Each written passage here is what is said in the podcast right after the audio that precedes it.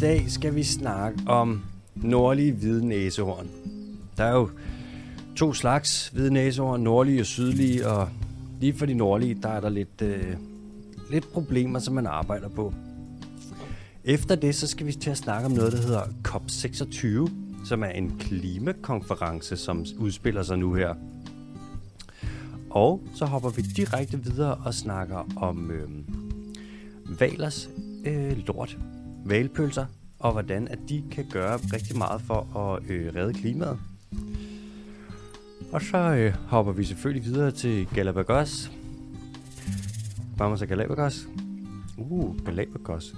Las Islas del Darwin. Så skal vi snakke lidt om Galapagos, og hvordan at Ecuador vil udvide det område, som øh, udgør det her beskyttede naturområde. Altså gør Galapagos større. Og så kommer de hurtige nyheder. Og de, øh, jeg ved godt, jeg siger det hver uge, men det er jo sådan set også rigtigt. De kommer til at gå hurtigt. Efter de hurtige nyheder, der er der en lille bitte øh, spørgeteam, for jeg har fået nogle spørgsmål ind, som bare er sindssygt gode, sindssygt spændende, øh, som vi lige tager med. Vi laver en Q&A mere på et tidspunkt. Men hvis I har nogle spørgsmål, der bare er helt presserende, så send dem ind, så kan vi se, om vi lige kan få most det ind i vores stramme program. Og så kommer dagens dyr til sidst. Dagens dyr er af de underligste, men måske også de smarteste dyr i verden.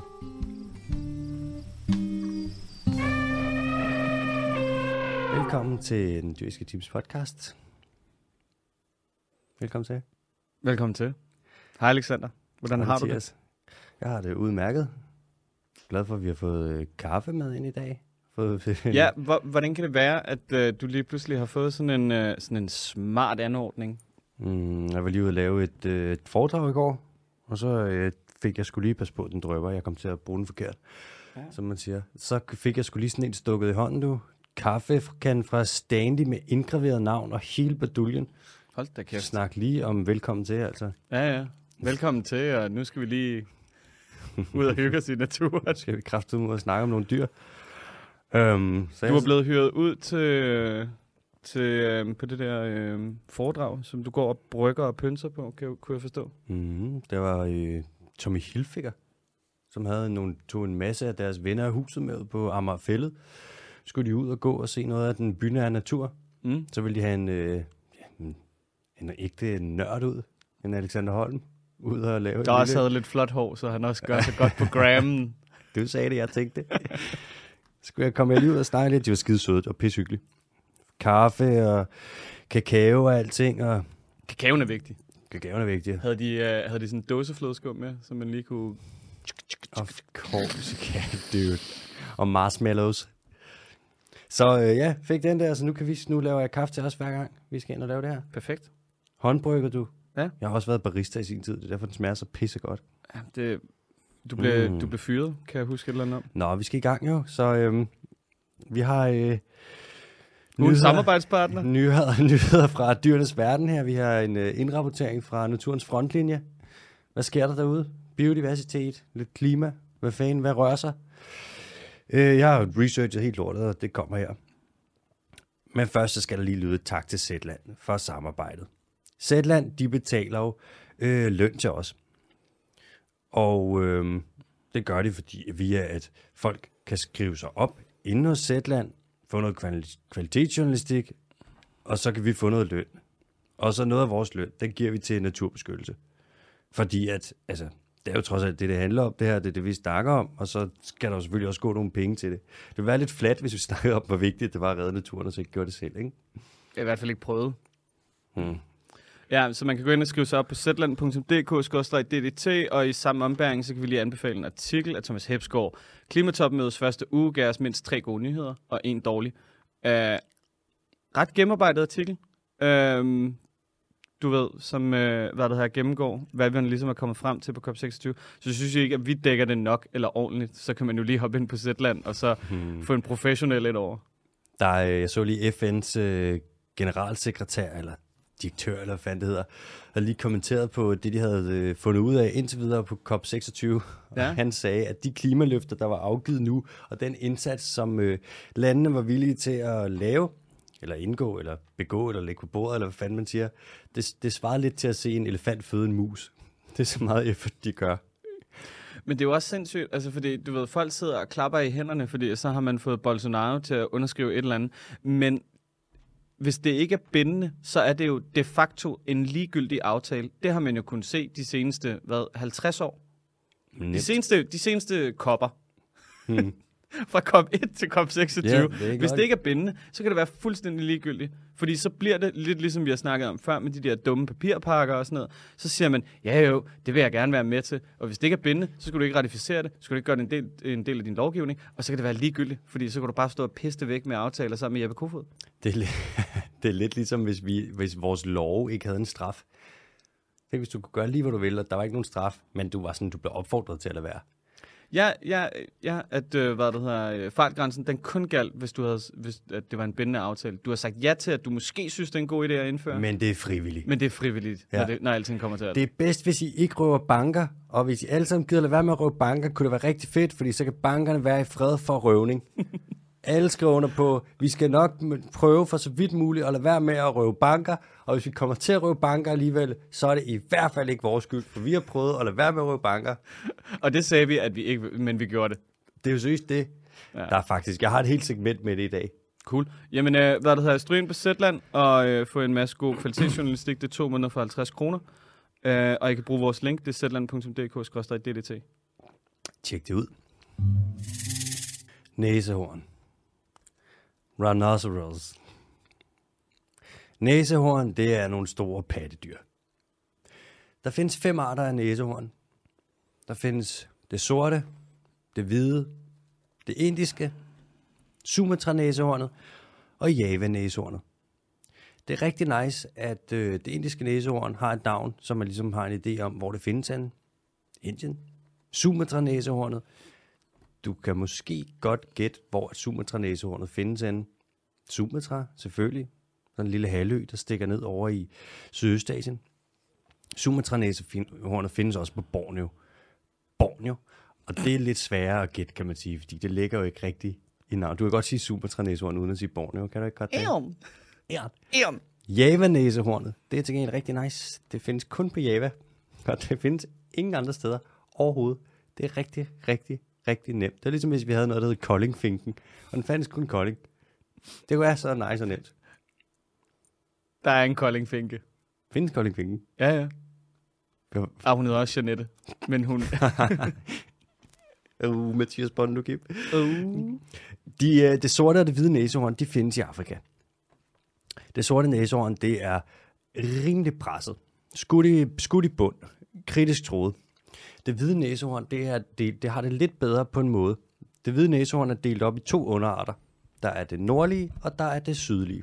Det sydlige hvide næsehorn, det er det helt klassiske næsehorn, som man altid tænker på. Det er det, der er flest tilbage af. Der er flere tusind tilbage af dem. Flest af dem i øh, Sydafrika, hvor de er i private parker godt nok, men øh, det nordlige hvide næsehorn har det øh, lidt stramt. Det er sådan nu, at der kun er to af dem tilbage. Der plejede at være tre. Før det plejede der selvfølgelig at være flere. Men øhm, den ene af dem, den sidste han af de tre, der var tilbage, en han, der hed Sudan, han er nomas. Han er død. Så nu er der to hunder tilbage. En mor og hendes datter. Jeg kan sgu ikke huske, hvad datteren hedder, men jeg ved, at moren hedder Nashin. Og øhm, man har for at redde arten, så har man pillet æg ud af dem i stor stil. Man har været inde og hive så mange æg ud af dem, man overhovedet kunne. Og man har sæd fra øh, Sudan, og vist nok også fra nogle af de andre hanner, så man ligesom vil prøve at, hvad siger man, stable arten på benene igen. Nu er der dog sket noget. Der er en nyhed fra øh, den nordlige øh, næsehåndsfront. Nashin, den 32-årige øh, hvid, næse, nordlig hvid næsehorns hund, hun bliver pensioneret. Hun skal ikke indgå i avlsprogrammet mere. Hun er simpelthen blevet for gammel. Der er også noget med, at hun har nogle syster på æggestokken, og der er noget der, som ikke er helt så godt. Men hun... Øh, det er slut med at give æg hende. No más huevos, din hende. Man, kan, man vil tage nogle af æggene nu, som man har samlet for de her næsehorn, og så vil man putte dem ind, eller blande dem med noget sæd, og ligesom lave sådan en, hvad kalder man det, et lille, et lille mix. Og så vil man putte det ind i et næsehorn, og ligesom gøre det gravid på den måde, ligesom når man bruger en romor. Men frem for at gøre det med øh, Nashin, den gamle, det gamle næsehorn, der lige er blevet pensioneret, eller hendes datter, som jeg ikke kan huske, hvad hedder, så vil man øh, prøve at inseminere et sydligt hvidt næsehorn med det her øh, æg og sæd fra et nordligt hvidt næsehorn. Det er sådan, at når du skal øh, gøre et, et næsehorn falsk gravid på den her måde, når du skal lægge sådan et dyr ned og inseminere det med et æg og en sædcelle, så skal det altså øh, bedøves. Og det der med at øh, bedøve sådan nogle store dyr, det er lidt risikabelt, fordi at øh, fuld narkose, det kan du altså godt dø af, specielt hvis du er gammel. Det er derfor, man ikke har gjort det nu. Så frem for ligesom at satse med de her to hvide nordlige næsehorn, man er tilbage, så tager man et af de sydlige på et tidspunkt og inseminerer en af dem og laver så et nordligt næsehorn i et sydligt næsehorn. Øhm, vi må se. Jeg tror, det kommer til at ske inden for nok de næste par år. Der er lidt nogle ting med det. Altså, det, Det lyder lidt presset. det er lidt presset, og det er også lidt sådan... Det er meget dyrt. Selvfølgelig er næsehorn vigtig dyr, men chancen for, at man får en sund bestand op igen af det nordlige hvide næsehorn, den er ikke så stor, fordi at, øh, der er jo en grund til, at de næsten er uddøde nu. Ikke? Man har skudt dem, og så ødelagt deres leveområder. Og nogle af de steder, de lever, det er jo så i den hmm, op til op og så til højre i Afrika, så det er den nordøstlige del af Afrika. Mm. Og der har de altså nogle øh, konflikter. Der er så meget med, nu er der ved at komme, øh, nu er der borgerkrig, der udbryder i Sudan, ikke? hvor de blandt andet har fandt sig. Ikke næsehornet. Hvad for noget? Sudan. Nej, det er ikke ham, fordi han er død. RIP! Og mange af de andre lande, de har også de bakser med alle mulige socioøkonomiske og politiske problemer. Og så er det ikke lige der, hvor man nødvendigvis kan udsætte et dyr, som du kan tjene rigtig, rigtig mange penge på og øh, slå ihjel for at høste hornet fra det. Så altså, Ja, fordi det skulle jeg næsten til at sige. Altså, Jave, øh, nej, øh, hvad det hedder, det hvide næsehorn, det er jo det der, der har det meget smukke, lange, store horn Ja. foran. Hvor Java-næsehornet, det ser ud som om, at den bare har det ligner bare en tommelfinger. ja, klistret en Lego-klods på, øh, på snuden, og så Det er det bare derudad. man kalder det faktisk også lego næsehornet. Ja, det gør man nemlig. Ligesom Koldingfinken Jeanette. Mm. Mhm. Hvad det hedder... Øh... Nej, jeg havde ikke noget. Jeg glemte Jamen, det. øh, det er fint. Det er jo lidt ligesom næsehornene måske også snart bliver glemt, fordi at øh, vi udrydder dem, ikke? Ja. Sådan er det. Det er måske det vender på et tidspunkt. Nu må vi se. Det, skal vi faktisk, det kommer vi faktisk lidt ind på nu her med næste nyhed. Make that shaking sound. COP26. Du har nok hørt om det. Klimakonference, som foregår, hvor alle verdens ledere mødes og, green, og laver, de laver ikke greenwashing, det gør de ikke. De laver vigtige aftaler, som næsten er bindende. Øh, COP, det er jo, hvorfor hedder det COP26? Jeg har undersøgt det, og det står for Conference of the Parties. Det er jo et meget blødt navn, kan man sige. Jeg forstår heller ikke, hvorfor det så ikke hedder COP, COP. Hvorfor skal the eller P'et? Hvorfor skal O'et for off være med, når T'et i the parties ikke skal være med? Det burde jo bare hedde CP. CP. Det også være nemmere at huske. CP26. Det lyder bare lidt for meget som et mærke på en scanner eller en printer, ikke? Jeg tror altså sådan nogle akronymer, jeg tror, der sidder rigtig mange marketingsfolk, der sidder og tester dem, og hvad man husker, og hvad man siger, og sådan noget. Ja, det er nok rent nok. Det er måske rent nok. Okay, jeg, jeg lader som om, jeg ikke sagde. Ja, Jeg ved ikke noget om det her, jo. og det gør jeg heller ikke. Altså, øh, COP26 er det, de her COP-konferencer, det er nogle kæmpe, kæmpe store klimamøder. Øh, møder. det er klimatopmøder. Det er verdens ledere, som mødes og bare skal snakke om, hvordan løser vi den her klimakrise. Der kommer øh, mange repræsentanter fra forskellige lande, og det svinger lidt. Der kommer for eksempel flere repræsentanter fra Danmark end fra Kina. Og der kan man sige, det er lidt underligt, fordi at der er jo lidt flere mennesker i Kina, end der er i Danmark. Men Kina, de vil gerne løse deres klimaproblemer for sig selv. De er ikke så interesserede i det der internationale samarbejde. Nej, nej, han skypede ind. Skypede han ind? Xi Jinping, han skypede ind. Han gad sgu ikke lige. Der var, Shit. han, øh, han havde pakket det ind i noget, øh, jamen, der er noget med noget corona og sådan noget, så han havde bare lige, du ved, han havde sendt, øh, han havde sendt en, en delegeret ud med en eller anden øh, 4G-telefon, og så sad han ellers bare med på Skype. Wow, det er dovent. Det er et power move af helvede. Det er et kæmpe power move. De har jo også noget, de vil udfase kul på et tidspunkt. På et tidspunkt udfaser de det. Altså, ved du hvad, hvis man kigger, hvis man gør det op i øh, delegationer, altså hvor mange øh, der var til stede, hvor mange der mødte op fra forskellige lande og brancher og industrier, så er der en særlig industri, som var mere, mere overrepræsenteret gjort op i, hvor mange delegerede, der mødte op, end noget som helst andet land. End noget land eller nogen anden industri i det hele taget. Kan du gætte, hvad det var?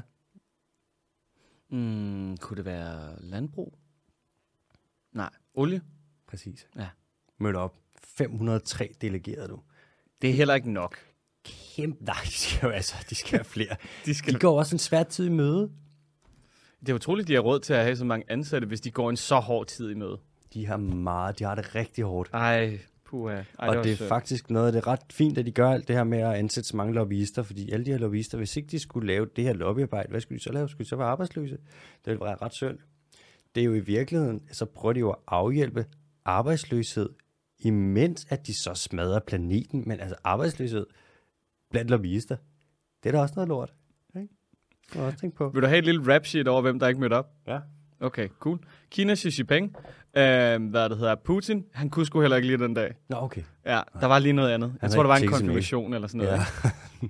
Så, øh, hvad det hedder, øh, Brasiliens gode gamle, Bol Bolsofjolso, Bolsonaro, Bolsonaro quick den dag. han kunne heller ikke den dag. Nå. Der var, øh, jeg tror, der var, der var knas i maskineriet. Jeg var i gang med at fælde noget regnskov, og der var lige noget, der skulle fikses der. Mexico og Sydafrika, øh, hvad der havde kom heller ikke. Nå. De havde sikkert noget vigtigt, de skulle. Jamen, var, der var noget med noget guld, der lige skulle graves op i jorden den dag, eller et eller andet, ikke? Jamen, det fortsætter der ud af. Og ham der, Modi, det er jo fuldstændig vanvittigt, ham der fra Indien. Han er jo, han er jo fuldstændig vanvittig. Så har vi sat 2030-mål, og så, du ved, er det lidt blevet spillet ud fra Indiens side, at det, sådan noget, det blev et 2050-mål. Og så under hvad det hedder, klimatopmødet, så siger han sådan her, det bliver sgu 2070. Det er, det er vanvittigt. Omvendt kan man sige, at Indien udleder per capita, per indbygger, så udleder de markant mindre, end vi gør i Danmark. Ikke? Så man kan sige, deres, hvis de sætter deres mål så langt frem, de har mindre, de skal skære ned på per indbygger, end vi har. Det er den eneste grund til, at de har så stor udledning. Det er, fordi der er så mange mennesker. Ikke? Mm. Men hvis alle danskere opfører sig som indere, så vil der nærmest ikke være noget problem. Men 2070. Det er rigtigt. Det er virkelig, virkelig langt. Det er alt for langt ud i fremtiden. Altså 2030 er jo også. at Man kan se, nu har vi jo reduceret, efter at regeringen blev valgt ind på alle de her klimating og sådan noget, for hvad er det? Er det to og et halvt år siden nu? Mm. Så har de formået at reducere udledning, nej, udledningerne, udledningerne fra Danmark med 0 gram. Der har ikke været Nå. en eneste reduktion endnu. Okay. Til gengæld, så har de jo lavet nogle aftaler. Er der om nogen, de- der har fortalt Dan Jørgensen det her? Han er jo så stolt hele tiden. Dan Jørgensen, han har rigtig travlt med at lave hans nye øh, madlavningsprogram, hvor han øh, kun laver croissanter, og det hedder Paris-aftalen. Okay. De har ikke, jeg tror ikke, at det er, altså, de har jo lavet aftaler om at lave aftaler om, hvad man skal investere i, for måske at udvikle teknologi, der kan reducere det her fra og med 2025. Det man gør, det er, at man samtidig med, at man snakker så meget om sine klimaambitioner, at dem, der har lidt klimaangst, de øh, ikke synes, at man er for inaktiv, så lader man være med at gøre noget, så alle dem, der ligesom tilhører frikadellesegmentet og bare sådan, det er fint, klimaet det passer sig selv, sådan har det altid været, så handler man så lidt, så de ikke skal blive irriteret over, at man faktisk laver nogle restriktioner. Så man prøver det sådan en akavet dans, hvor man prøver at danse uden at træde nogen som helst over tæerne. Og den eneste, der taber på det, det er så bare øh, alle mennesker på hele planeten. Ikke? Fordi en klimakrise, den, har, den medfører nogle problemer. Er det som om, det går ud over os alle sammen på en eller anden måde? Det gør det jo. Man har lovet en ting nu her til COP26. Noget, der ligesom tog nogle overskrifter, hvilket der faktisk var lidt underligt. Øhm, man har lovet, verdens ledere har lovet, at de vil stoppe skovfældning i 2030. Al skovfældning i verden, det skal bare stoppe. Man må ikke fælde mere øh, primær skov, altså fin, gammel skov. Det må ikke fældes mere. Og det er godt, det er ambitiøst. Øh, vi får et stort problem i Danmark. Vi har jo det tredje største skovnedrydningstryk per indbygger af alle lande i hele verden, fordi vi bruger så meget soja og palmolie og biobrændsel. Ikke? Der er bare et men lige med den her aftale. Vi har allerede lovet en gang, verdens ledere har lovet i 2014 med noget, der hedder The New York Declaration on Forest, at de vil stoppe skovfældning i 2030. De sagde også, at de vil halvere afskovningsraten, altså hvor meget skov der bliver fældet, med 50 procent før 2020. Ved du, hvad der skete efter, at man lavede den her aftale i 2014? Nu skyder jeg bare blindt i togen og siger, enten så var den stabil, eller også så var den stigende. Den steg. Afskovningsgraden steg med 41 procent. Men det giver jo også god mening. Altså, hvis, hvis du står ved en eller anden dum buffet nede i Grækenland, ikke? Mm. og der står 17 altså stive sultne russere. Hvis de får at vide, at buffeten den lukker om 20 minutter, Ja, Jamen, det er jo en genial analogi. så går de jo bare efter fadene. Altså, de tager jo ikke engang en tallerken og skåler det op på. De Præcis. tager hele lortet samtidig. Det er rigtigt, og aftalen var ikke bindende. Der var intet, der var bindende. Når man Den laver... er 2030-aftalen, den er så heller ikke bindende, vel? Nej, den er ikke bindende. Nej, nej, men Bolsonaro, han har underskrevet. Han har underskrevet. Ja. Men den er ikke bindende. Den er ikke, men den er ikke bindende. og det skal lige siges, at hvis du ikke lever op til det her mål, så er konsekvenserne ikke. Der er ikke nogen konsekvenser. Nej, nej. nej. Det Jeg er, forstår, jeg forstår seriøst ikke, at man kan bilde folk ind, at det, man skal... Alle de der samtykkeerklæringer, hver gang man bare skriver sig op til en fucking mailingliste, ikke? Mm. og det er bindende for individet.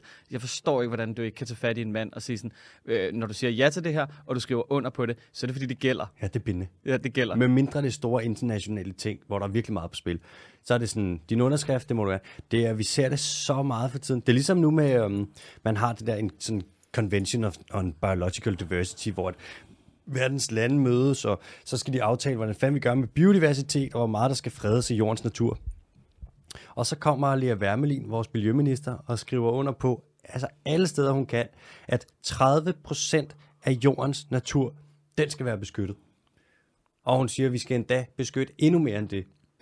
Hun blev spurgt forleden, apropos alting, af en øh, virkelig, virkelig god øh, artikel i Zetland, med et langt interview. Der blev hun spurgt, øh, jamen, hvor meget med Danmark så? Hvor meget skal vi ligesom bidrage med det her? Hvor meget Danmark skal beskyttes? Mm. Og det vil hun ikke svare på. På nuværende tidspunkt, der er det max på en god dag, er det 2% af Danmark, der er dækket af reelt set beskyttet natur. Det er nok mere realistisk at sige 1%. Lea Wermelin siger så, at Danmark skal ikke beskytte lige så meget som andre lande, for de har højere biodiversitet end os. Så det hun egentlig siger, det er, at Danmark behøver ikke beskytte mere, men andre lande, de skal beskytte meget mere.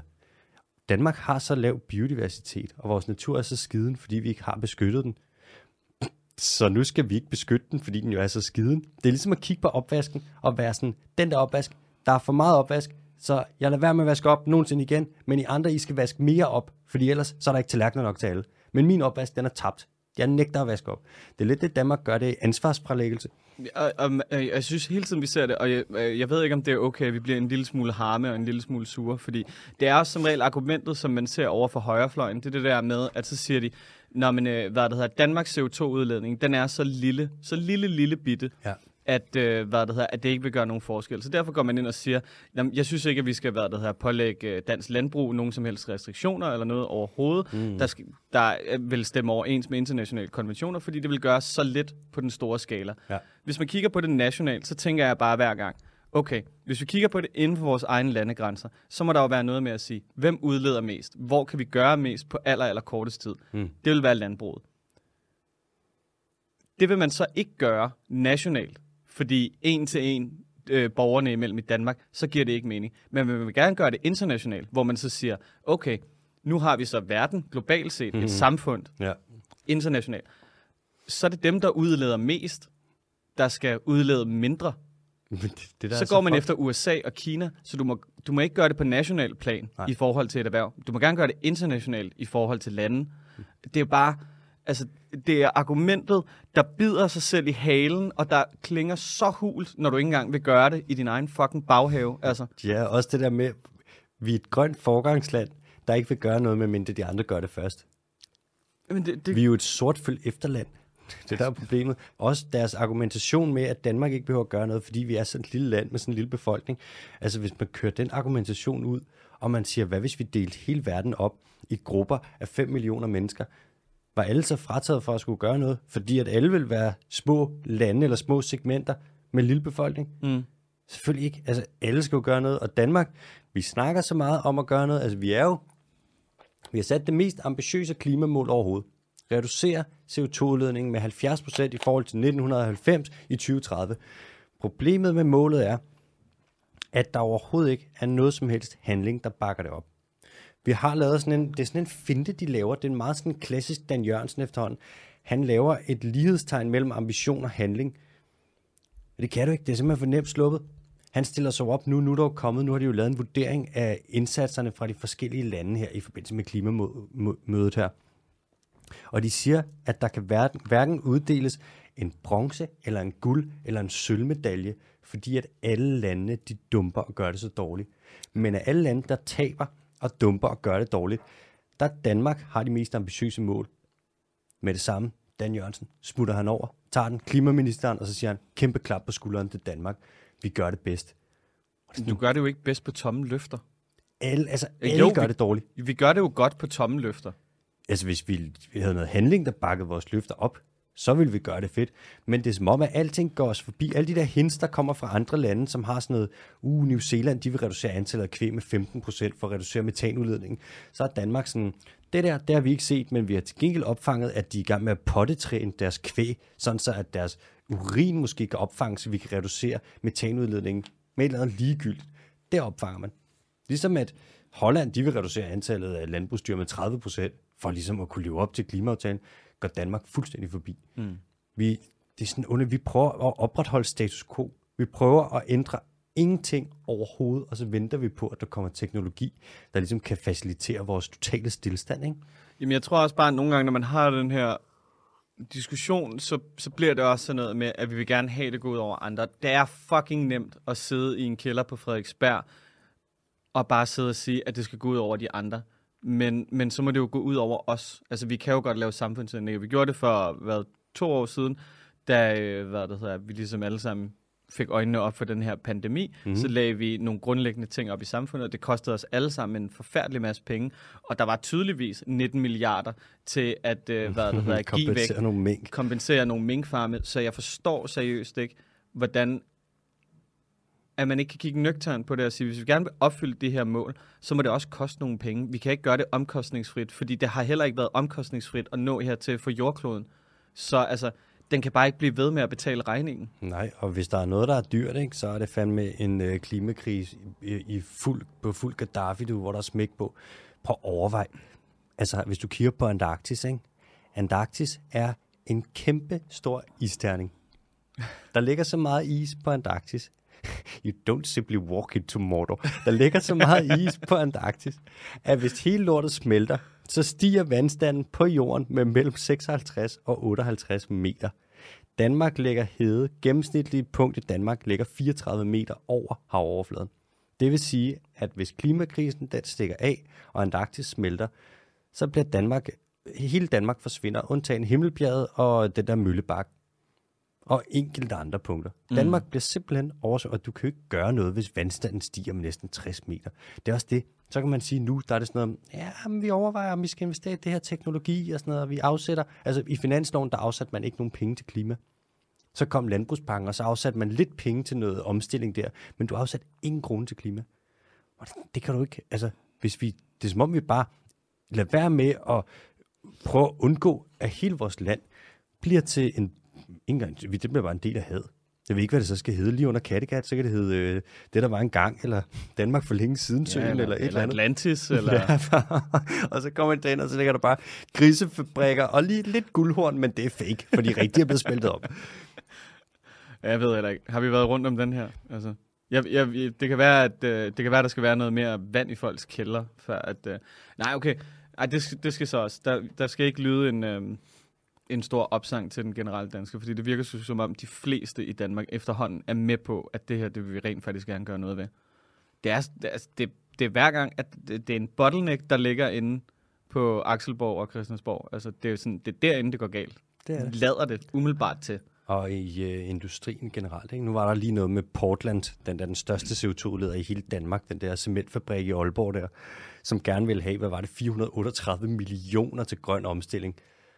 Hvor de så faktisk, det skal Dan Jørgensen have klap på skulderen for, der sagde han, det kan vi sgu ikke. Det kan vi sgu ikke. De vil jo ikke omstille sig, de laver noget andet end cement. De vil fortsætte med at lave et super klimaskadeligt produkt. Ikke? Ja. Der sker nogle ting. I øvrigt, så skal det siges, at hvad fanden laver Mette Frederiksen til, til klimamarchen? De, Ej, der var, der var mange til den klimamarsch, hvor man tænkte, du skulle fucking være blevet hjemme. De protesterer mod hendes politik, og så dukker hun til, altså hun protesterer, hun er vidderligt til en demonstration imod hende selv. Skørt. Nå, Jeg forstår det seriøst, ikke? nu har man fundet ud af, at bartevaler, er det ikke dem, du siger, der har gardiner i munden? De der Jo, de barter? har gardiner i munden. Dem med gardinerne i munden, de spiser mere, end man troede. Det er jo lidt svært at øh, undersøge bartevaler, fordi man kan ikke have dem i fangenskab. De spiser jo øh, typisk krill, og det er meget svært at have en kæmpe, kæmpe, det, altså det største dyr, der overhovedet findes, i et kæmpe akvarium, hvor du skal fodre dem med noget mad. Der er meget svært at dyrke op og hente ind fra Antarktis. Så det er svært at forske i bartevaler. Men nu gør man det, og det er en masse ny teknologi, og ja, det er meget fint. Man har fundet ud af nogle ting. Bartevaler, de spiser cirka tre gange så meget, som man troede, de gjorde. En blåval, den spiser for eksempel mellem 10 og 20 tons krill om dagen. Hvis man gør det op i kalorier, så svarer det, så spiser den cirka, hvad der svarer til 70.000 Big Macs om dagen. Wow. Rimelig meget, ikke? Det betyder Hvor dog mange ton, sagde du? 10 til 22. Jesus Christ. Ja, det er rimelig meget mad. Altså, øh, når dyr spiser mere, end man troede, de gjorde, så laver de også mere pølser, end man troede, de gjorde. Og altså, når vi snakker valer, så laver de jo store lorte. Og i deres lort, der er der en masse næring. Og den her næring, den kan så forårsage algeopblomstringer. Og det er sådan med alger, at alger, langt de fleste af dem, de laver fotosyntese, ligesom planter. Når man laver fotosyntese, så tager man lige lidt, øh, hvad det hedder, noget CO2, og så tager du noget lys, og så tager du noget vand, og ud fra det, der laver du så sukker og ilt. Eller ikke øh, ilt, oxygen. Det er jo meget godt, nu hvor vi har for meget CO2 i atmosfæren, at der er nogle organismer, der laver CO2 om til øh, O2. Så altså, de her, øh, de her algeopblomstringer, alle de alger, der er i dem, de bliver spist af krill. Og krillene bliver spist af valer, og så skider de. Og så alt det lort laver algeopblomstringer, og så spiser krill algeopblomstringer, og så spiser valerne dem, og så videre, og så videre, og så videre. Det er, ligesom, øh, det er lidt ligesom uh, The Circle of Life, bare The Circle of Poo. Det er lortecirklen. Det er lortecirklen. Det er lortecirklen, men det er virkelig, virkelig nice. Og det nice er, at valerne, når valer dør, så falder de ned på bunden af havet, og så bliver der, er der bare en masse kulstof, der er bundet i deres kroppe. Så bliver den ligesom deponeret der. Så man kan sige, ud fra et klimaperspektiv, der er det her fucking nice. Også ud fra andre perspektiver, altså der kommer bare mere liv, liv, liv i havet, hvis du har mange valer, der spiser mange krill, som spiser mange alger, og så er der er det hele det her økosystem med lort, som bare cirkler rundt. Nu er det jo sådan, og i faktisk, hvis man tænker over det, så det der med valer, som ophober en masse CO2 eller en masse carbon, som ligesom er, øh, altså carbon, det er jo siddet i CO2, ikke? Hvis de ophober det i deres kroppe, kæmpe store kroppe, 200 ton, hvis du snakker en, en øh, blåval, hvis de gør det, og de falder ned på bunden af havet, og det stille og roligt bare synker ned i sedimentet, så er det faktisk præcis det modsatte af at grave olie op. Hvor du hiver carbon op dernede fra og brænder lortet af. Det er fint at have 1,2 milliarder biler, der kører om året, og 33 millioner flyvergange om året. Det er fint. Det er ikke fordi, at der jorden bliver varmere af, man brænder alt muligt olie af. Ej, stop. Stop dog. Hvad er du for en hippie? For helvede. Der er ikke så mange valer nu, som der var engang. Tag din træcykel, bygget af bambus. Og kom afsted, Kom afsted. Ud at stemme alternativet, var. Ja, ja. Har du også langt hår? Og du grim. Der er ikke så mange valer nu, som der var engang. Vi kommer til at skyde alle sammen. Ups. Valfangst. Ahab. Ups. Hvis der var så mange, som der var engang, og vi lod være med at fiske så meget efter krill, det er det, vi var inde på i sidste afsnit. Man hiver så meget krill op. Du pumper det bare op fra havet.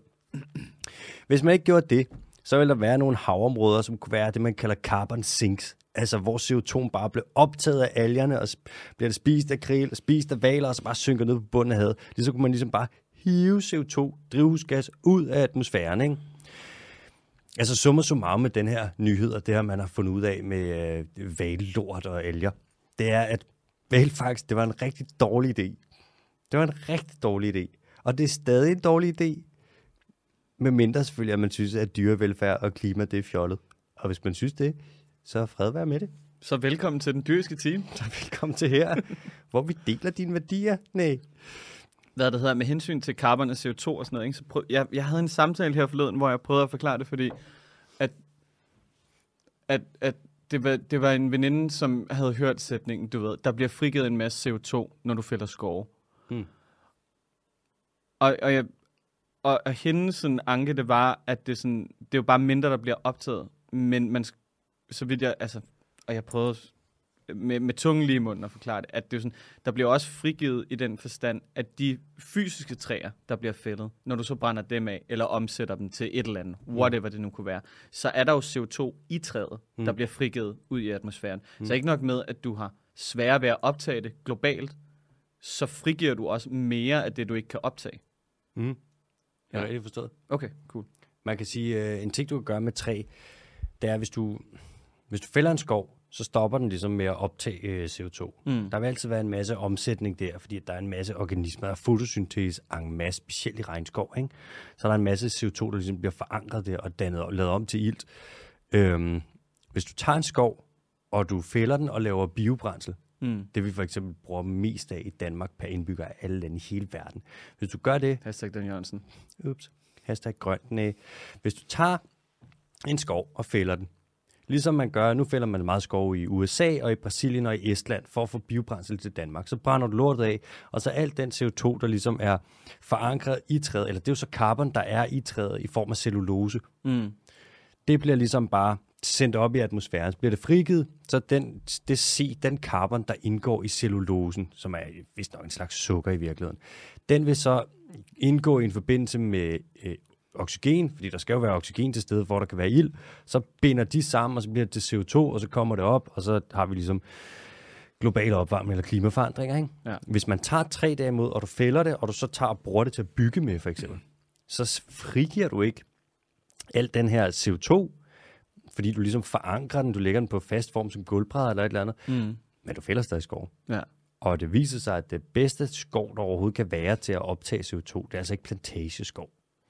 Det er urørt skov med alle de der interaktioner og alle de her organismer, som er, og det er totalt unikke og et skrøbeligt samspil mellem organismer. Så Ja. det er lidt... Men det Na- jo, naturen har lidt givet løsningen på forhånd. ja, det har den. Det Jeg, jeg, jeg, jeg prøvede sådan at forklare hende det med, med, med, med en køkkensvamp. At mm. det er sådan, hvis du har en køkkensvamp, der kan suge noget vand op, Mm.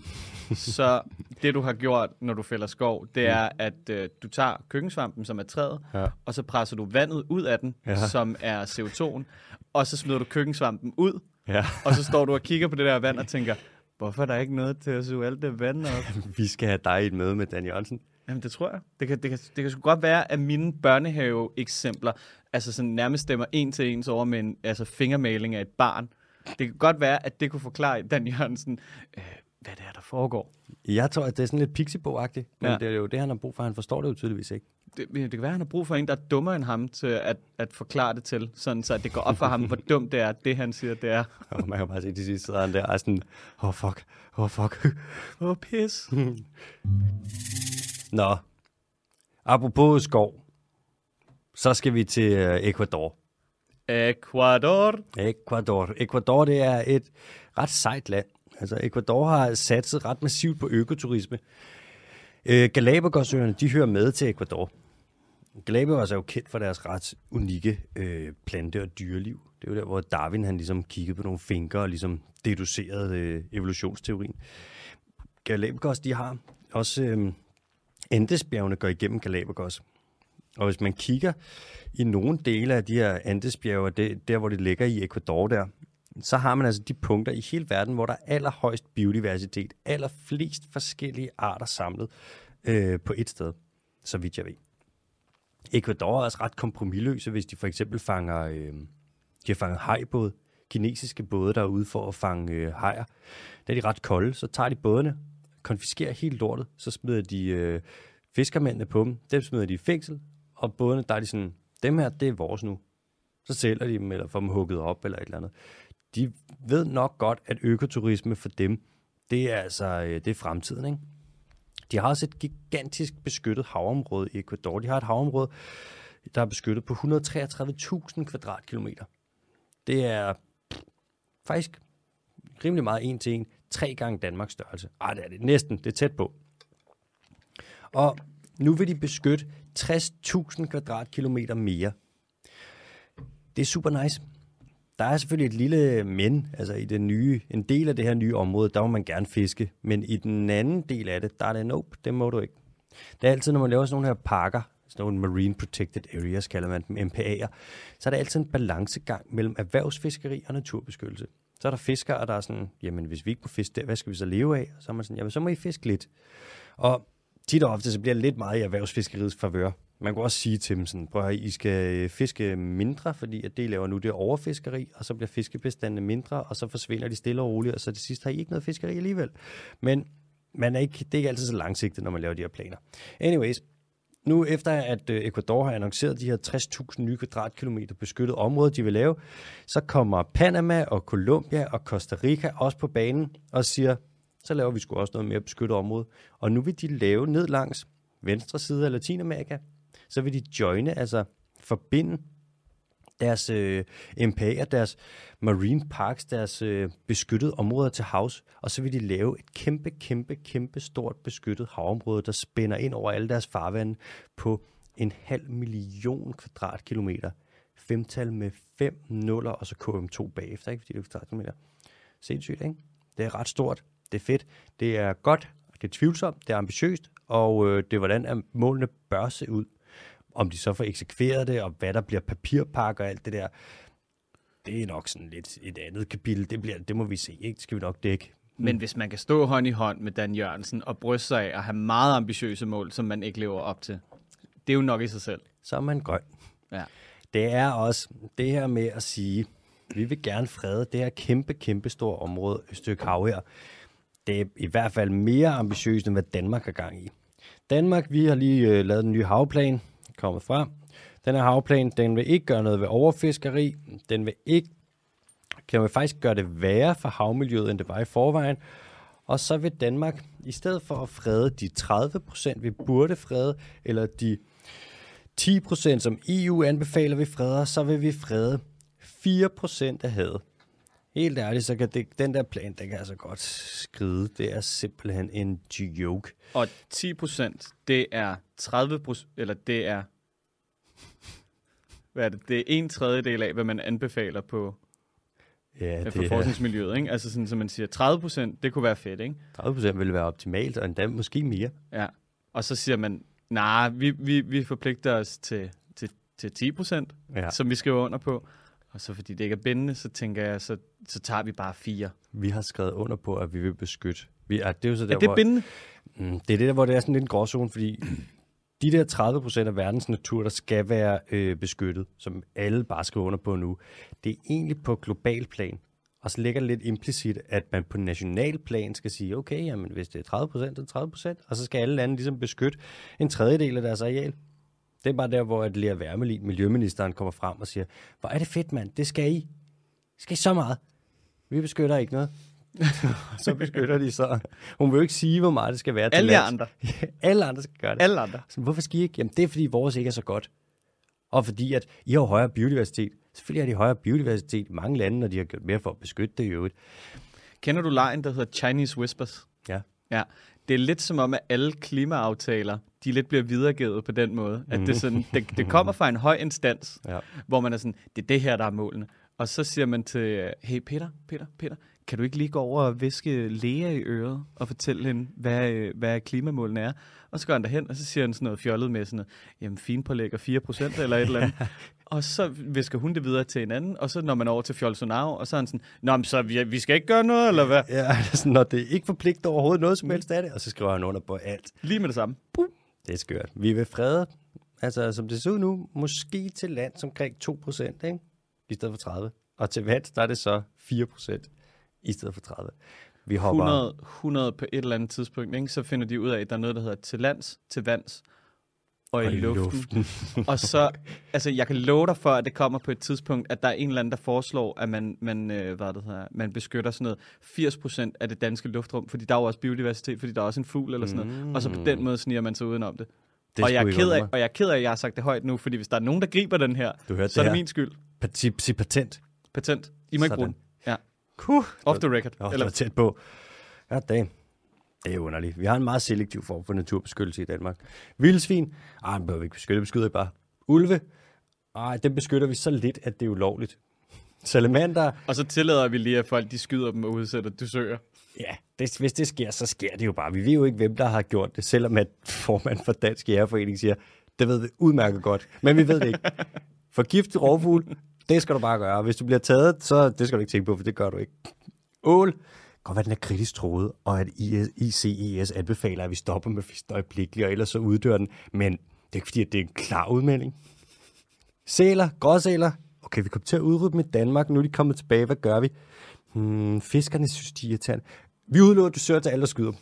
Så udlover Miljøministeriet, at du søger på 200.000 kroner til alle, der vil skyde en gråsæl. Eller til en Jesus. pulje, så du kan få penge for det. Vi kører, det er en meget selektiv form for naturbeskyttelse. Og så bliver man så sur, når der foregår seal clubbing et eller andet sted, ikke? Ja. Og så, du ved, så står man bare og nakkeskyder dem med patroner. Altså. Det er det i Danmark, der er det bare sådan noget ud, send nogle jæger ud og bare skyde dem. Det er, det, ja, det er lidt tid, det er ikke så grønt. Vi skal til de hurtige nyheder. Altså i dag kommer det til at gå fucking hurtigt. For der er ikke nogen. Eller hvad? Der tager mere. Der er fire. Det kommer aldrig til at gå så hurtigt som i dag. I Pantanal, verdens største vådområde, ligger over i Brasilien, der er der øhm, brænde igen. Helt lortet brænder. Ikke så nice. I Indonesien, der er, de har det største haj- og rokkefiskeri i hele verden, og det viser sig nu, at de fisker, at de fusker en lille smule med det, og at hvis man kigger på, hvad de siger, de eksporterer, og hvad andre lande siger, de importerer fra dem, så stemmer det ikke overens. Ups. Det var alligevel noget, jeg troede faktisk måske, at sådan marked der, det ville være fuldstændig fint, og at når man snakkede troede arter af hajer, man ikke måtte fange og pille finderne af, så troede jeg faktisk ikke, at man gjorde det så. Det er det vel meget, det er en slags krybskytteri. Uha. I øvrigt så er Danmark stadig ikke bandet hajfindsuppe. Men vi har brugt 1,2 millioner kroner på at gøre stegt flæsk og til vores nationalret, så vi har jo gjort noget. Apropos, undskyld. Er det, øhm, er det, altså vi har ikke bandet hajfindsuppe, men hvordan står det egentlig til med gras? Øh, for gran, hvordan fanden er nu? EU har sagt, at de vil forbyde det, og nu er de ved at ligesom, eller de har stemt og er blevet enige om, at det skal forbydes i at lave i EU. Og nu skal de så have lavet alt papirarbejdet, eksekveret det, det vil sige, på almindelig mandssprog betyder det, at inden for de næste 8-10 år, så bliver det nok forbudt. Hvorfor skal det altid være de ting, der smager ekstremt godt? Det er sygt, ikke? Jo. Spare ribs, åh, oh, jeg plejede at elske det. Ja. Uh, uh, tun, uh, fuck, det var min livret. Alle de lækre ting rigtig, rigtig lækre ting. Der er aldrig nogen, der er sådan noget, øh, den der råkost, kan du komme her med den? Nej, men det, men det var altså sådan forgræning, der var alligevel sådan, oh, not this one. Mm. Har du smagt det? Ja, ja, ja. Men det er mange år siden. Din kætter. Det var dengang, man stadig sådan lidt kunne få det i København med god samvittighed, for mm. der var ikke rigtig nogen, der vidste. Nej. Eller jo, hvis der var nogen, der fortalte dig, hvordan det blev lavet, så er man sådan lidt, cool, jeg kigger lige den anden vej, mens du siger det der. Ja, 100, uh, smør lille ekstra på, tak. La la la la la la la. Uh, uh, uh man kunne, altså, det kommer nok til, at det er ulovligt at lave i de fleste lande jo, kan man mm. sige. Fordi at det er jo åbenbart et dyremishandling og tvangsfoder af dyr. Hvem skulle have vidst det? Nå, Louisiana ligger over ved siden af Florida. Sindssygt sted i øvrigt. Kulturen derovre, den er så italiensk. Du ved ikke, om du er i Italien, eller hvor du er henne, når du er i Florida, men det føles som Italien. Jeg tror, vi var i Humlebæk, da du sagde Louisiana. Louisiana, det er enten kunst eller rednecks. I Louisiana, der er de begyndt at genopbygge deres øer. Der, deres øer er blevet totalt smadret af orkaner og regnskyld og sådan noget på grund af klimaforandringer. Øh, de er begyndt at genopbygge deres øer, der ligger uden for byen, som kan sikre mod, øh, altså, når der kommer stormflod og sådan noget, når der er orkaner. Dem er de begyndt at genopbygge med penge, som de har fået fra de bøder, der er givet ud til øh, de oliefirmaer, der har haft olieudslip ud for Louisiana. Så der har været olieudslip, så har de sagt, de skal betale nogle bøder, fordi de har fucket det her op, og de penge, der kommer fra bøderne, bruger de til at lave øer igen. Så at øh, blandt andet øh, pelikanerne derovre, de kan få, de har et sted at yngle. Og det er jo meget nice, selvom at det startede ikke så nice. Jeg håber, at det går godt med at genopbygge deres øer, og det skal lige siges, at det ikke er det samme at genopbygge en ø, hvor der er ynglefugl, som at anlægge en ø på ulovlig vis, ligesom man gør med Lynetteholmen. Du hørte det her. I Kalifornien, der øh, har man fundet ud af, at man engang jagtede søløver på en måde, der var ret bæredygtig. I stedet for at skyde alle de voksne, ynglende dyr, så tog man bare skød et par af ungerne, og ikke så mange. Og det er jo ret bæredygtigt, når man ikke dræber alle sammen. Sådan, fedt. De vidste det i gamle dage. Nu, tager vi, øh, nu er der en spørgeteam. Jeg har fået to sæt spørgsmål ind. Må, må, jeg, må jeg også øh, smide et ind i puljen på et tidspunkt? Of course, kan jeg okay. skrive dig lige ind i midten her. Det er ja, jo fedt. Mathias med H, ikke? Jo. Mathias Bondukim. MBK. MBK. Bondage Keep. det skal I jo ikke stoppe med at skrive derude, når I skriver til Alexander. I skal lade være med at skrive Bondage Keep. det skal ikke sætte sig fast. Må Det lover, det må lover så meget. Det, Det lover så I må meget. gerne blive ved. Nå, spørgsmål. Først er der et fra Riki. Han spørger, er der nogle dyr, som på et tidspunkt ikke vil leve mere? Eller er de altid drevet af et overlevelsesgen? Eller dyr, der begår selvmord? Lemminger for eksempel? Og altså dyr er, dyr kan godt blive deprimeret, men jeg ved ikke, om dyr faktisk ved, at de kan tage deres eget liv. De fleste dyr er jo ikke så... Der er jo nogle dyr, der, hvis de bliver deprimeret nok, stopper med at spise. For eksempel hunden. Og det dør man jo ikke på sigt. Men jeg ved ikke, om den aktivt tænker sådan, åh, oh, jeg skal bare dø nu. Der er også nogen, det ved jeg ikke, om det faktisk, om det passer. Jeg tror, den er god nok, men det er noget med, hvis man tager øh, kalve fra delfiner, for eksempel spækhuggeren, som jo også er en delfin, mm-hmm. som op, er mange forskellige arter, men det har man bare ikke fundet ud af endnu. Hvis man tager kalvene frem, så kan moderdyrene ligesom bare lægge sig ned på bunden af bassinet eller havet, og så bare stoppe med at trække vejret. Fordi de bare sådan, de vil ikke mere. Det gør for ondt. Det er meget sociale dyr, og for dem så er det jo en ekstremt højst sandsynligt smertefuld ting at ligesom få et barn taget fra sig. Hvad angår lemminger, det der med, at lemminger begår selvmord, det er en skrøn. Det der med, at de løber ud over øh, klipper og kaster sig i havet, det passer ikke. Der sker det, at lemminger nogle gange, så med nogle års mellemrum, så kommer der et lemming boom. Så er der perfekte betingelser for, at de bare kan afle og få sygt mange børn, og det er en gnæver, så det kan virkelig gå stærkt. Så kan de få en masse unger, og så nogle gange, så kan de der være så mange af dem, så nogle af dem kan øh, hoppe ud fra et eller andet. Så er nogle af dem, der har hoppet, gået efter noget mad et eller andet sted, hvor der ikke var andre lemming. Og så har man set en eller to af dem måske hoppe ud fra en klippe. Et eller andet. Men grunden til, at vi tror, at de begår selvmord, det er på grund af en Disney-film, eller en Disney-dokumentar, der hedder White Wilderness, som blev lavet for, jeg tror, 60-70 år siden, hvor man tog en masse lemminger, og så øhm, satte du dem øh, et, et kamera op foran dem, så fik du lemmingerne, så pressede du dem, sjændede du dem ud over kanten af en kløft, så man stagede et, øh, lemming øh, selvmord. Fordi sådan, det solgte jo godt. Det er æderråd med nederdrægtigt. Det er og det var Disney, der gjorde det. Prøv at overveje det.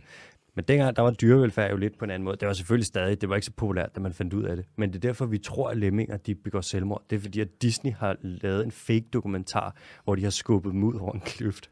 nu siger jeg noget, Alexander. Kom. Det var en anden tid dengang. Hold kæft. Vi hopper videre til spørgsmål fra Mathias Bondukæb. Ja, jamen, det er faktisk fordi, at øh, jeg fik rigtig, rigtig meget shit fra vores øh, fælles kammerat, der er, øh, hvad der hedder, køkkenchef nærmest på sådan noget tre eller fire restauranter nu, eller madansvarlig, Oliver Berghold, som havde spurgt, øh, hvad det hedder, ind til vores Q&A special om, hvilket dyr vi ville være, hvis vi var et dyr. Øhm, uh. Og han var meget sur på mig, da han fandt ud af, at det ikke var med i specialen. Så nu kommer der en special shout-out, Oliver Berghold. Shout-out, Oliver. Håber, det går godt i et lille køkken. Hvad for et, øh, hvad for et dyr vil du... Øh... Rev, 100 procent. Er du reven? Ja. ja. Du skaber dig også en gang imellem. Mm-hmm, det gør jeg med. Ja. Griner meget. På dansegulvet. Lidt lusket. Nå, Har nå, nogle onde moves og nogle svage ankler. Jeg ved ja, ikke, det vil jeg være. Hvad med dig? Jeg ved ikke, hvad jeg vil være. Mm. Jeg, jeg tror, det er øh, sådan, sådan en roligt dyr, hvis man lader mig være, og så kan jeg blive enormt hissig. Der var en, der skubbede til mig på dansegulvet her for nylig, og så skubbede jeg lige direkte tilbage, og det skulle jeg ikke have gjort, fordi at det var en kæmpe overreaktion fra min side. Ved du, hvad du vil være? Nej. Du vil være en brillebjørn. En brillebjørn? Uh, sjældent. Ganske sjældent. Der er få som MBK. du spiser faktisk, der er mange, der er sådan noget, uh, er ikke en køder. Men du i virkeligheden, næsten spiser du meget, meget, meget, meget, meget lidt kød. Ja, en du gang imellem, når jeg er ude at spise, så kan jeg godt lige svinge mig op til det. Du er øh, forholdsvis en, øh, motorisk begavet. God til at klatre. Det er brillebjørnen jo også. Du har, en kort, den du har en kort lille næse. Det har brillebjørnen også. Det ligner sådan en blanding mellem en sort labrador og en bjørn. Ja, den eneste bjørn i øh, Sydamerika. Det er meget fint. Så ringer du. Modtaget. Værsgo. Skal vi til næste spørgsmål? Ja, tak. Det er fra Jonathan Jobbetrops. Han skriver. Hej den dyriske team. I kunne godt lige poste i øh, situationstegn det mest dyriske minut, situationstegn slut, for hver podcastudsendelse her på siden, altså på Facebook. Gerne med video, så man kan se, hvor hyggelige I er, og grineren og buff. Det er taget til efterretning. I kunne også godt lige til at snakke lidt om de forskellige Guineaer. Nu har jeg sludret lidt om det, om det, men jeg føler, at der er noget spændende semantik i det navn. Siden landene i forskellige lande hedder det. Jeg føler, at der er blevet flyttet meget med Papua Ny Guinea, men jeg skal hilse at sige, at der er altså også spændende dyr i Guinea eller Guinea-Bissau. Eller det skulle I hilse at sige, for det er jer, der skal sige det. Eller I ved, hvad jeg mener. Og så kom jeg i tanke om, at det kunne være lidt skægt at høre, hvad der sker spændende hvad der sker af spændende fauna i lande som Mauritanien eller Oman, der bedømt ud fra en globus ikke ser ud til at have ret meget andet end sand. Fandme nogle gode spørgsmål, nogle gode pointer, det må jeg sige. Altså, lige øh, hvad angår Guineaerne, så Guinea-Bissau grænser jo op til Guinea, som vi var inde på sidst, som ligger over til venstre i Afrika. Men Guinea-Bissau har ikke noget at gøre med hverken Ny Guinea, Ækvatorial Guinea eller Papua Ny Guinea, som heller ikke har noget at gøre med Guinea. Jeg ved ikke, hvad Guinea betyder, men der er så mange Guineaer. Guinea Pix, der er Guinea Bissau, der er Guinea, der er Ny Guinea, der er Ækvatorial Guinea, der er Papua Ny Guinea. Altså Guinea er overalt. Jeg ved det heller ikke. Jeg prøvede lige at, at google det, og det er en øh, valuta, og det er sådan lidt forskelligt. What does the name Guinea mean? Ej, hvor kunne det være, griner, hvis Guinea det betød mysterium. Ja, det kunne fandme være sjovt. Eller Guinea, det var en, der havde prøvet at stave Enigma, men bare var ægte ordblind. Ja, det er fandme mærkeligt. Altså, jeg, jeg smed jo ud på et tidspunkt, at jeg troede, det havde, det, det havde noget med land at gøre.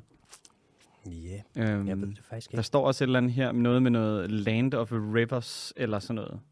Vi må lige finde ud af det. Vi må finde ud af det. Nå, men så bliver der spurgt til dyrelivet, altså faunaen i Mauritanien og Oman. Mauritanien det er et kæmpestort land, som ligger over i Afrika. Mauritanien ligger lige over Senegal og lige under et eller andet, som jeg ikke ved hvad.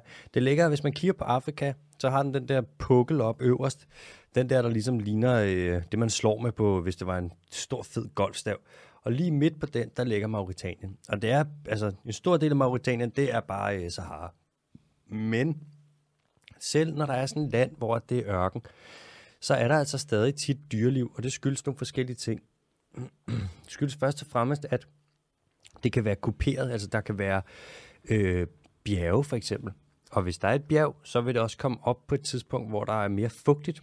Og hvis der så kommer mere fugt, så kan der jo ligesom være noget planteliv, og så kan der jo være noget dyreliv. Det er fordi, de så kan spise planterne, ikke? Der er også nogle steder i ørkner, hvor der typisk, hvor vandet, grundvandet vil komme op og være tættere på øh, overfladen end andre, og så kan der opstå oaser. Det kan der også, hvis vandet løber ned fra et bjerg for eksempel, og ender et eller andet sted, så kan der også være oaser. Sådan nogle små pletter, som er tit ikke særlig store. Sådan er det jo med små ting, kan man sige. Og der kan så også være noget liv der.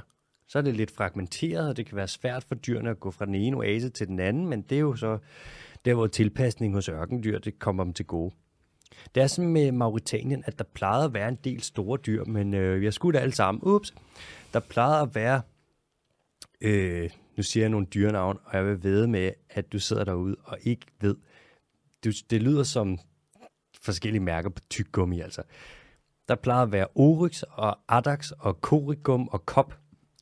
Der plejede at være Bohorørbuk og Dammergazelle. Der plejer også at være løver og flodheste og manateer, men vi har skudt alle sammen, så de findes ikke mere.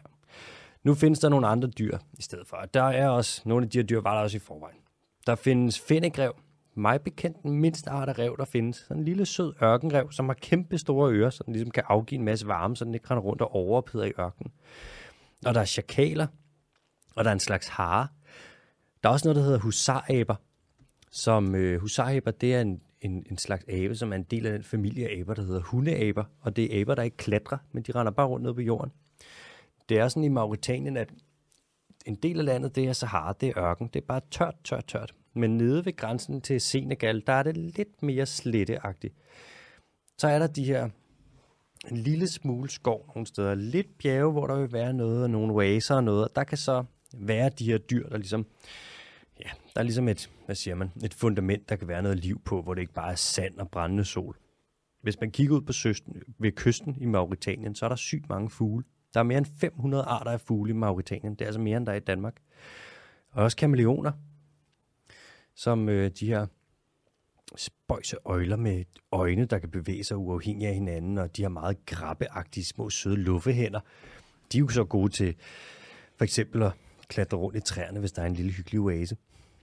Hvis vi hopper til Oman, som ligger over på den arabiske halvø, det der, der ligger lidt mellem Afrika og Asien, ligger Oman på den, lige pølset helt ned til nederste højre der. I Oman, det er lidt det samme som Mauritanien. Utroligt tørt, men der er stadig oaser. Der er bjerge, hvor der er fugt, så der kan være nogle, nogle planter. Der er masser af fugle. Mig bekendt er der vist lige så mange som i Mauritanien. Vi snakker flere hundrede arter, som primært lever associeret med kysten. Oman, det ligger også langt. Der er et stort kystområde. Der er også gazeller i Oman. Gazeller, det er i virkeligheden en slags antiloper. Antiloper, det er også en antiloper, det er lidt sådan, man kan tænke, det er lidt en slags, hvad forestiller jeg, hjorte, som bare kun findes i Asien og i Afrika. I Oman, der er også arabisk leopard. Det er en underart af leoparden, som er ret sjælden, som kun findes på den øh, arabiske halvø. Og den har det altså OK i Oman. Så kan den rende rundt der mellem oaserne og have det lidt varmt ude i Al Sol. Den prøver at kamuflere sig, selvom den render rundt på sand. Jeg håber, at det var svar på spørgsmålene, fordi at jeg har ikke så meget mere, jeg lige kan tømme ud af mit hoved omkring de to lande der. Lad os lige, uh, lad os lige uh, hvad det hedder, sende en, en, en forespørgsel ud til lytterne. Hvis du ved, hvad Guinea betyder, Hmm. så skriv lige ind. Fordi det eneste, jeg kan komme frem til, det er, at det er et afrikansk ord, der betyder, fra hvilken Gud bliver udvundet. Nej, guld. Fra hvilken guld bliver udvundet. Det er mystisk, det her. Øhm, så det kan jo være, at det er en guldgruppe. Jeg synes, det er, det, jeg synes, det er fascinerende. Jeg har det som om, vi er med i James Bond eller Indiana Jones eller, eller, andet eller Sherlock Holmes med alle de her mysterier. Sherlock Holmes. Sherlock Holmes, du. Nå, vi skal til dagens dyr. Dagens dyr, det er et, øh, det er et ret lol dyr. Det er, øh, det, er det, det eneste insekt, som findes hele året rundt på Antarktis. Findes der insekter på Antarktis? Nej, det snakkede vi om sidste år, ikke? Der var kun ét. Ja, der er nogen, no, der er nogle insekter, der nogle gange måske de kan komme forbi, flyve ind, blive blæst ind fra Argentina eller New Zealand. Og der er sikkert også, hvad ved jeg, en kakelak eller et eller andet på en båd, der kan komme derned. Men så snart du er på Antarktis på fastlandet, så er du fucked. Insekter kan ikke overleve der. Undtagen et insekt. Der er en.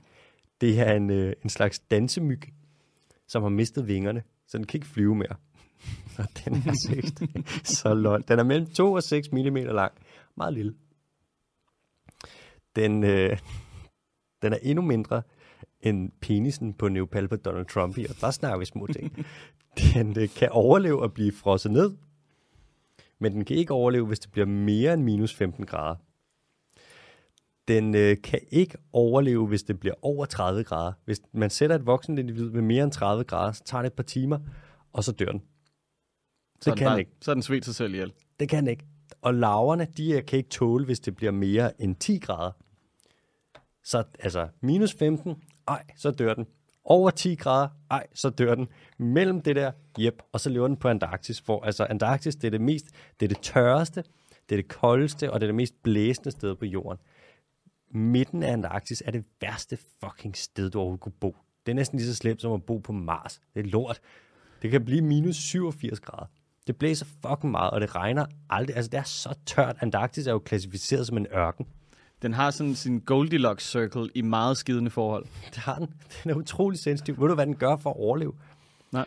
Den graver sig 1 cm ned i sneen. 1 cm ned under i sneen på Antarktis. Der er det rimelig stabile forhold. Det er lige omkring fryspunktet. Men altså 1 cm, hvis du er 2 mm lang. Hmm. Altså prøv at forestille dig, hvis du skulle grave dig fem gange så langt ned i jorden, som du er høj. Bare for at lægge dig, og bare ikke dø. Bare være sådan, det er for koldt deroppe, og om sommeren, der er det for varmt. Jeg ligger her det meste, jeg ligger meget tiden bare her. Og så når den spiser, så spiser den sådan lidt detritus, altså sådan noget nedfaldsting, eller et eller andet, der blæser ind, hvad ved jeg, eller en lille smule øh, alger. Der er jo lidt alger på Antarktis, ikke? Mm. Så kan den spise det. Det er så lol. Den har det der med at blive frosset ned, det er der flere dyr, der kan klare. Faktisk mange dyr, der kan overleve at blive frosset ned, og så tørre op igen. Og et lille trick, når man skal blive frossen, det er at sørge for at have en masse sukker i kroppen, inde i cellerne. Når vand det fryser til, så laver det krystaller, og krystaller de spidse, så de kan punktere dine celler. Det er lort. Men sukker, når det bliver frossen, så opfører det sig ikke på samme måde, så dine celler bliver ikke punkteret. Så sådan nogle dyr, der kan blive frosne, skorpioner kan for eksempel også blive tøet ned, frosset ned, og så tøet op igen, og så leve fint. De har en masse, altså så hedder det sådan noget, øh, for eksempel glukose og øh, aldelose og tetrahalose, alt sådan noget med ose til sidst. Så er det bare, har de bare en masse det i kroppen, og så hvis det er sådan, huh, er det koldt, jeg tror lige, jeg bliver frossen lidt, så kan de det, og så tørre op igen. Så når de skal, dansemyg, I kender dem jo også godt, især dem jo også, dansemyg har vi også i Danmark, de har bare vinger. Det er dem, der nogle gange laver de der flokke om sommeren, hvor de danser rundt om hinanden. Så danser de der og prøver at finde sig en mage, og så vil de bare gerne knæbe. så, Ja, det har jeg set ude på Amagerfællet, bare med mennesker. Er det rigtigt? Hvad er det der? Sådan nogle her. Nej, Refsaløen, undskyld. Nå, Helt høje på MDMA. baby baby, eller hvad? Ja, ja. Så står de Uh. der samlet i store flokke og vil bare gerne knip. Ja, det eneste ord, de kan finde ud af at sige, det jiha. jiha, ja tak. Woo. De her, dan, de her, det er jo en dansemyg, den her, selvom den har mistet øh, vingerne. Så nogle gange, når det lige er paringstid, så mødes de stadig, ligesom dansemyg i sådan en sværmende flok. Bortset fra, at de ikke flyver, så mødes de bare på jorden, på sne på Antarktis. så vifter de rundt om hinanden og prøver at finde sig en kæreste. Det er altså et lol-dyr. Omvendt så har den jo helt lortet for sig selv. Ikke? Det er jo meget smart. De kan også tåle at miste 70% af kropsvæsken. Kan godt tåle at fuldstændig dehydrere. Drikker de bare lige lidt, før vi har smeltesne igen, og så kan de blive frosset ned. Men så snart det bliver 30 grader, mm, mm, nej tak, så dør de. Det er det, jeg har ikke mere. Jeg har heller ikke mere. Så siger vi da bare tak for i dag, og tak fordi I lyttede med, og tak til dig, og tak til mig. Tak til Zetland. Tak til Sætland. Adios.